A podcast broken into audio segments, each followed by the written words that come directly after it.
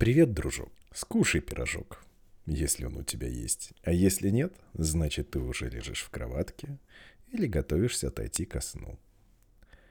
Итак, продолжение Алиса в «Стране чудес», глава номер 9, история Моктартля, фальшивые черепахи. «Ты не представляешь себе, до чего я рада опять увидеть тебя, моя дорогая старушка!» — воскликнула герцогиня, нежно взяв Алису под руку. И они пошли вместе. Алиса также очень обрадовалась, найдя ее в хорошем настроении, и подумала про себя, что это только от перца герцогиня была такой злой во время их встречи в кухне. «Когда я стану герцогиней», — сказала она себе, хотя и не слишком уверенно, «я совсем не допущу перца в моей кухне. Суп может быть хорошим и без него». Вероятно, это перец делает людей раздражительными, продолжила она, очень довольная тем, что открыла нечто вроде нового правила. И уксус кислым, и ромашка мрачными, а ячменный сахар и тому подобные вещи, они делают детей такими нежными. Я хотела бы, чтобы все люди поняли это. Тогда, знаете ли, они не скупились бы на сласти. Она почти совершенно забыла о герцогине и немного вздрогнула, услышав ее голос у самого своего уха. «Ты о чем-то думаешь, моя дорогая? И совсем не разговариваешь? Я сейчас не могу сказать, какая мораль вытекает отсюда, но я чуточку припомню и скажу». «Может быть, здесь нет никакой морали?» — осмелилась заметить Алиса. «Ну-ну, дорогая, в каждой вещи есть мораль, если ты только сумеешь ее найти». И, говоря так, она теснее прижалась к боку Алисы. Алисе не совсем понравилась подобная, слишком уж тесная близость. Во-первых, потому, что герцогиня была очень безобразна. И, во-вторых, потому, что она имела как раз такой рост, чтобы вдавить свой подбородок в плечо Алисы. И это было чрезвычайно неудобный, острый подбородок. Однако она не хотела быть грубой и терпела через силу. «Игра идет сейчас гораздо лучше», — сказала она, чтобы хоть немного поддержать разговор. «Это так», — ответила герцогиня. «И мораль отсюда — о, любовь, любовь. Она заставляет вертеться землю». «Кое-кто говорит», — прошептала Алиса, — «что это происходит от того, что каждый занимается своим делом. «Ну да, конечно, это одно и то же», — сказала герцогиня, еще глубже вонзая в плечо Алиса свой маленький острый подбородок.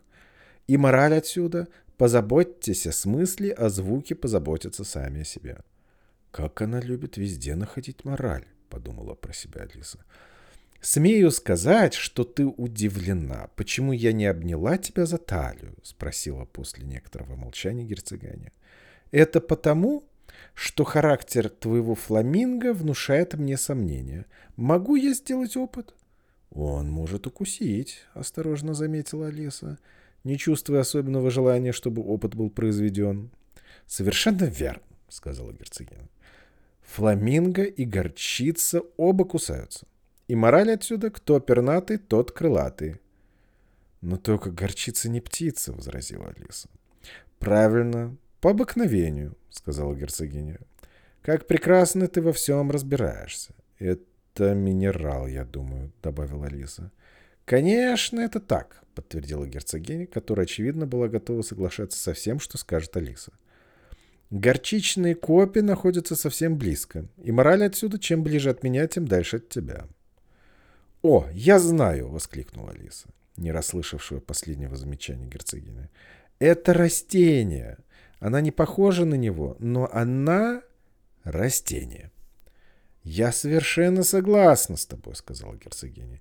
«И мораль отсюда — будь тем, чем кажешься. Или можешь изложить это более просто. Никогда не выражая себя иным, чем это может показаться другим. Чтобы ты, чем ты был или мог быть, было ничем иным, как то, чем ты был или мог показаться другим, будучи иным.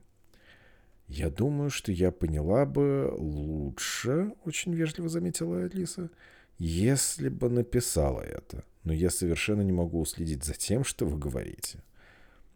Это ничто в сравнении с тем, что я могла бы сказать, если бы захотела, ответила герцогиня с нисходительным тоном.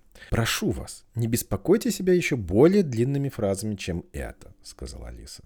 О, не говори о беспокойстве, возразила герцогиня. Я дарю тебе все, что сказала до сих пор. Дешевый подарок, подумала Алиса. Я очень рада, что в день рождения не преподносят таких подарков. Но она не отважилась произнести это вслух. Опять задумалась, спросила герцогиня, снова вонзая ей в плечо свой острый подбородок.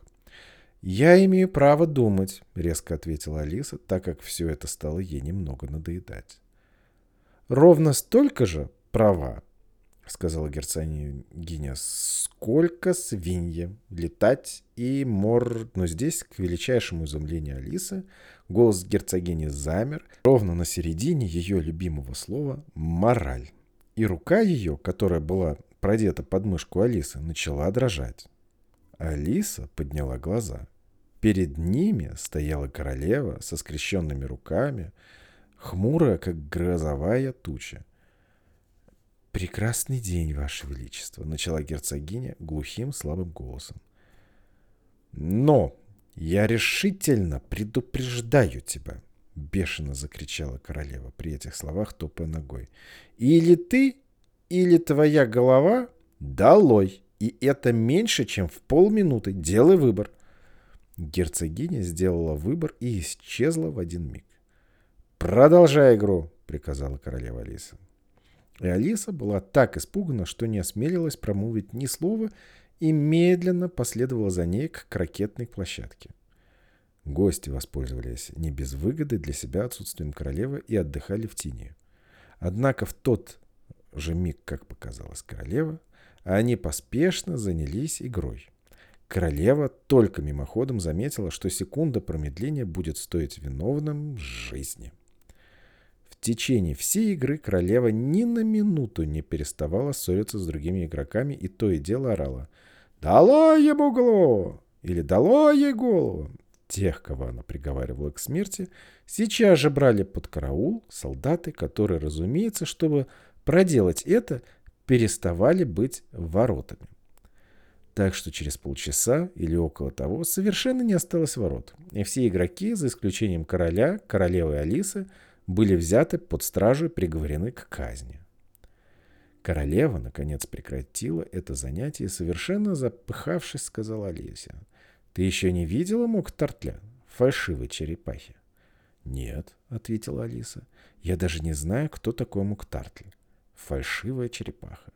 Это то, с чем делают суп из телячьей головки», — объяснила королева. «Я никогда не видел его и не слышал о нем», — ответила Алиса. «Тогда идем», — приказала королева, — «и он расскажет тебе свою историю». Когда они уходили вместе, Алиса услышала, как король тихо сказал всему обществу «Вы прощены». «Вот это хорошо», — подумала Алиса, потому что она чувствовала себя очень несчастной, видя такое множество осужденных королевой на казнь. Вскоре они подошли к Грифону, который крепко спал на солнечном припеке. Если вы не знаете, кто такой Грифон, то пусть вам старшие покажут это на картинке. «Встань, лентяй!» — сказала королева, — «и помоги этой молодой леди увидеть Моктартля и услышать его историю. Я же должна вернуться и присутствовать при исполнении назначенных мною казней.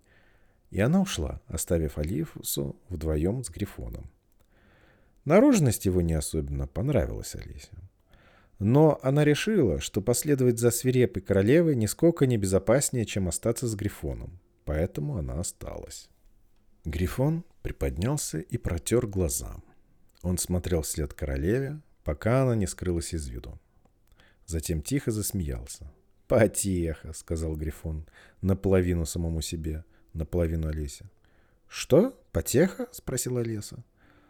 «Она, конечно, — сказал Грифон, — это все ее выдумки. Тут, знаешь ли, никогда никого не казнят. Идем». «Каждый здесь говорит «идем», — подумала Алиса, медленно идя за Грифоном. «Мне никогда столько не приказывали за всю мою жизнь. Никогда». Не успели они немного отойти, как увидели в отдалении Моктартля, фальшивую черепаху, который печально и одиноко сидел на обломке скалы. Когда они подошли ближе, Алиса услышала, как он вздохнул, словно сердце его было разбито. Она глубоко ему посочувствовала. «Отчего он тоскует?» — спросила она Грифона. И Грифон ответил почти теми же словами, что и раньше. «И это все его выдумки. У него, знаешь ли, нет никакого горя. Идем». Так они подошли к Муктартлю, фальшивой черепахе, который посмотрел на них большими глазами, полными слез, но ничего не сказал. «Вот эта молодая леди, — произнес Грифон, — очень хочет узнать твою историю. Я расскажу ее, — сказал Муктартль глухим, безнадежным тоном. «Садитесь оба и не говорите ни слова до тех пор, пока я не кончу». Они сели, и никто в течение нескольких минут не произносил ни слова. Алиса подумала про себя. «Не вижу, каким образом он когда-нибудь сможет кончить, раз он даже и не начинал». Но она терпеливо ждала. «Когда-то», — сказал наконец Муктартли, фальшивая черепаха с глубоким вздохом. «Я действительно был настоящей черепахой». За этими словами наступило продолжительное молчание, нарушаемое только отрывистыми восклицаниями «кх-крх» Грифона и рыданиями Моктартля. Алиса уже готова была подняться и сказать «Благодарю вас, сэр, за вашу весьма интересную историю». Однако она еще не потеряла надежды. Должно же последовать за этим нечто больше. Поэтому Олеса тихо села и не говорила ничего. «Когда мы были маленькими», — продолжал Муктартль более спокойно, хотя он время от времени продолжал слегка всхлипывать. «Мы ходили в морскую школу. Старая черепаха была нашим учителем. Мы обыкновенно называли его римской черепахой. Почему вы называли его римской черепахой, если он не был ею? Потому что он был самый древний из черепах и набивал трухою наши черепа, ответил Муктартль сердито. Поистине, ты очень невежественно. Стыдись задавать такие простые вопросы, добавил Грифон. И затем они долго сидели молча и смотрели на бедную Алису, которая готова была провалиться сквозь землю. Наконец Грифон сказал Муктартлю фальшивой черепахи. Поторапливайся, старина, не растягивай свою историю на целый день. И Муктартль продолжал, начав теми же словами. Да, мы ходили в морскую школу, хотя ты можешь не верить этому. Я вовсе не говорила, что не верю, прервала Алиса. Нет, говорила, возразил Муктартль. «Придержи язык», — добавил Грифон, прежде чем Алиса могла заговорить опять. Моктартль продолжал. Мы получили самое лучшее образование. Действительно, мы ходили в школу ежедневно. «Я тоже училась в ежедневной школе», — сказала Алиса. «Вам нет надобности слишком гордиться этим». «С необязательными предметами?» — спросил Моктартль немного беспокойно. «Да», — ответила Алиса. «Нас учили французскому языку и музыке». «А стирке?» — спросил Моктартль. «Конечно, нет», — ответила Алиса с негодованием. «А, в таком случае твоя школа была не очень-то хорошая», — с большим облегчением воскликнул Муктартли. «В нашей в конце программы стояла французский, музыка и стирка. Не обязательно». «Едва ли вы так уж не уждались в стирке», — сказала Алиса, — «раз вы жили на дне моря. Мои средства не позволяли мне учиться необязательным предметам сказал Муктартли, вздыхая. Я мог только пройти постоянный курс. «Чему же вас учили?» — спросила Алиса. «Сначала чихать и плясать, конечно», — ответил Муктартли. «Затем четырем правилам арифметики. Скважению, почитанию, угождению и давлению». «Я никогда не слышал о скважении», — осмелилась сказать Алиса. «Что это такое?» В изумлении Грифон поднял обе лапы. «Никогда не слышала, что такое скважение?» — воскликнул он. «Ты знаешь, что такое скольжение?» «Я полагаю». «Да», — неуверенно сказала Алиса. «Это значит, что-то становится чересчур скользким?» «Тогда, если ты не знаешь, что такое скважение, ты простачка». Обескураженная Алиса потеряла всякое желание задавать дальше вопросы на эту тему и, обратившись к Муктартлю, фальшивой черепахе спросила. «Чему же еще вас учили?» «Ну, там была гастрономия», — ответил Муктартль, считая предметы взмахами своих ластов. «Гастрономия древняя и новая, самориграфия, затем верчение. Учителем был верчение был старый морской угорь, который обыкновенно приходил раз в неделю. Он учил нас верчению, выпрямлению и свертыванию в кольца. «На что это было похоже?» — спросила Алиса. «Ну, сам я не могу показать этого», — ответил Мактартли. «Я недостаточно гибкий, а Грифон никогда этого не учил». «Не было времени», — сказал Грифон. «Но все же я ходил к учителю-классику. Это был очень старый краб. «Я никогда не учился у него», — произнес со вздохом Мактартли. «Он преподавал латунь и жреческий, как помнится». «Совершенно верно, совершенно верно», — сказал Грифон, вздыхая в свою очередь. И оба создания спрятали свои лица в лапы. «И сколько часов в день вы занимались?» — спросила Алиса, спеша переменить разговор. «Десять часов в первый день», — ответил Муктатль. «Девять в следующий и так далее». «Вот странное расписание», — воскликнула Алиса. «Потому-то курс и назывался постоянным», — заметил Крифон. «Число уроков постоянно уменьшалось изо дня в день». Эта мысль была для Алисы совершенно новой, и ей пришлось немножко обдумать ее, прежде чем сделать следующее замечание. «В таком случае на одиннадцатый день должен был быть праздник?» «Конечно, так оно и было», — сказал Муктартли, фальшивая черепаха. «А чем же вы занимались на двенадцатый день?» — живо продолжала Алиса. «Достаточно об уроках», — прервал Грифон решительным тоном. «Э, «Расскажи ей теперь что-нибудь об играх». На этом сказке не совсем конец, но продолжение ты услышишь в следующий раз. До скорых встреч!